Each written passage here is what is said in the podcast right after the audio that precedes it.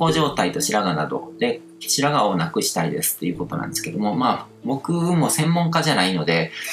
個別具体的な方法はあまり詳しいわけじゃないんですけど、髪の毛っていうのもまあ循環の一部として日々生まれ変わってるから、自分で実験しながら試していけば効果的なものにも出会うはずだと思うんですよ。で、何か情報、健康に関する情報は本当に根っこの部分から変わっていくものなのかっていう視点が必要で、対症療法的なものをいくらやってもそれってもうずっとやり続けないといけないじゃないですか。だから白髪染めとかするのとあんま変わらないので、なんか中身からしっかり変わっていくようなものじゃないとダメだと。で、それを自分で実験しながら試していけば効果的なものも見つかると思いますね。だからまあ心、体、魂のインプットとストレス状態っていうもののバランスがしっかり取れるっていう視点で何か新しいものを試していく。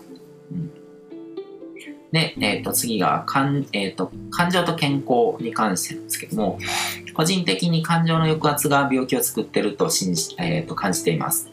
で、以前 YouTube で感情の取り扱いは義務教育で教えておく必要があるとおっしゃってたのを拝見しましたが、具体的にどういうことかが知りたいです。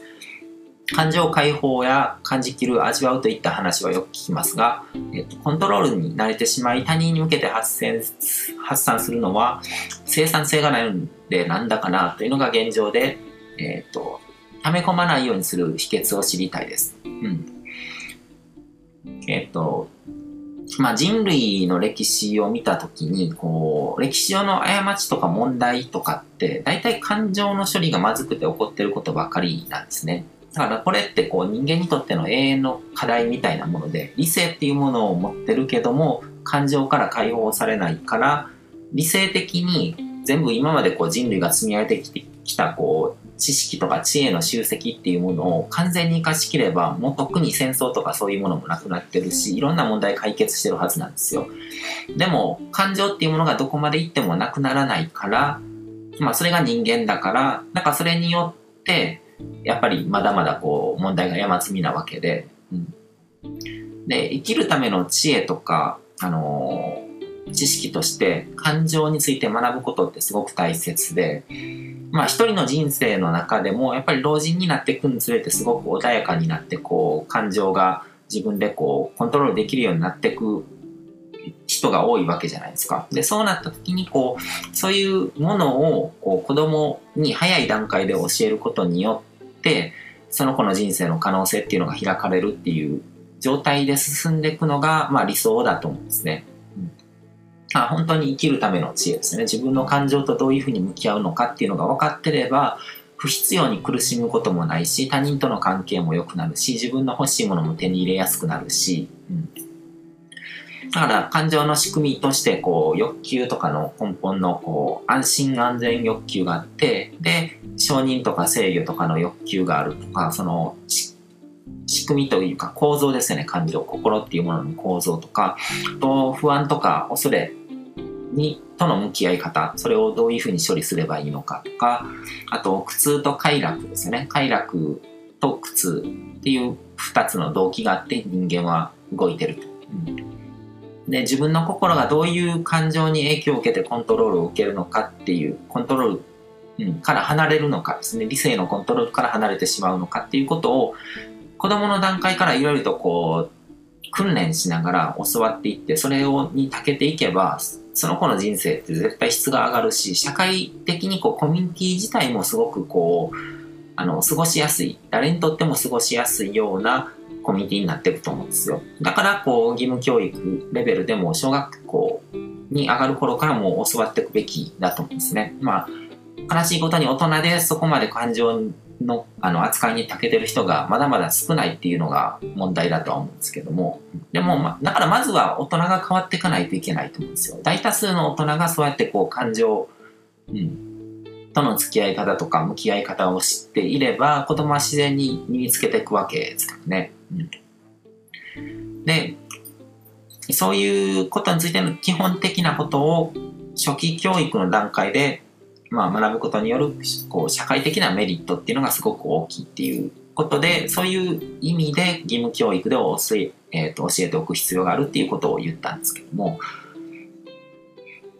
で、まあ、どういうことを教えるかっていうと、スピーチャル的なワークとかでもいいし、感情を手放すワークみたいなものだったり、不安とか恐れの中に、自分の身を置いてみるっていうワークだったりとか、瞑想とかについて教わるのもいいですね、瞑想。あれも、感情とかと、向き合うためのものなので、ただ、まあこれ学校で学ぶとかそういうのとか抜きにして、もう一般的な傾向としてワークだけで解放するっていうのはあんまり良くないと僕は思ってるんですね。というか不可能だと思うんですよ。大体が解放した気になって、でも潜在意識にたっぷりドロドロした汚れを溜め込んでるっていう人がたくさんいてるんですよ。だからスピリチュアル業界はちょっとドロドロした空気とかを感じたりとかするんですけど、そういうエネルギーとかね。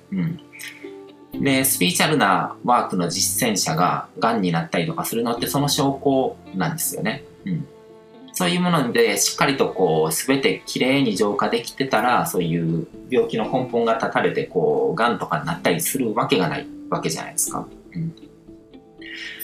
で、感情を発散させたり成仏させたりするっていうのは、人生経験の中でうまく消化登らせて花になるっていう消化ですね。させていくことが重要だと思うんですね。だから例えば幼い頃に両親からの仕打ちとかでエフィカシーが下がっちゃった人とかは、ワークによってエフィカシーが上がるかっていうと完全に上がらないですよね。絶対もう種が植えられてるし、で実際に社会の中で何かの成果を出しながら他人からの評価を受けるっていうことを通じて、その経験を浄化していけるんですよ。でそれを例えば手軽なワークをやったりとか、何かセミナーに参加してそこでワークショップやって、でシミュレーションだけで消えるんだったら、わざわざ肉体を持って人生を経験してる意味がないと思うんですよね。全てその脳内のシミュレーションとか疑似的なワークだけで書き換えていくことができるんだったら、人生を実際に経験する意味がないじゃないですか。だからそれこそバーチャルな脳みそとかにプラグとかをつないで、夢だけをずっと見せられながら生きてるのと変わらないわけで、まあもしかしたら未来にはそういうもので本当に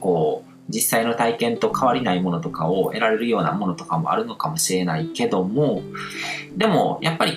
自然な状態としては、自分で人生経験を想像して、自分の意思で想像して、でその中でそういったトラウマだったりとか、そういうものを解消していくっていうのが大事だと思うんです。それが人間修行みたいなもので、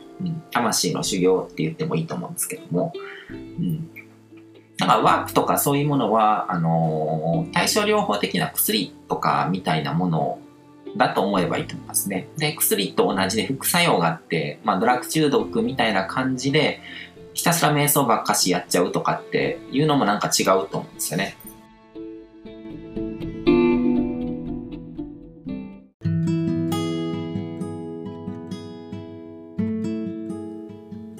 今回も最後まで聞いていただいてどうもありがとうございます。チャンネルの説明ページの方に、僕が提供している悟り式コーチングの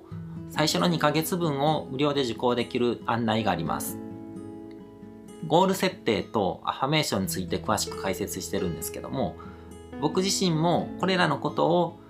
本格的に取り組み始めて、でそれで大きく人生を変えたという経験があるので、まだ受講したことがない方であったりとか、このタイミングでピンとくる方はぜひ登録して体験してみてください。また、僕がどんな人間なのかを簡単に知ってもらえる2分ほどで読める会員プロフィールのリンクも貼ってます。僕自身がインターネットを通じた出会いによって自分の人生を大きく変えたので、この出会いがあなたの人生を変える良いものになることを願ってます。ではまた次の放送でお会いしましょう。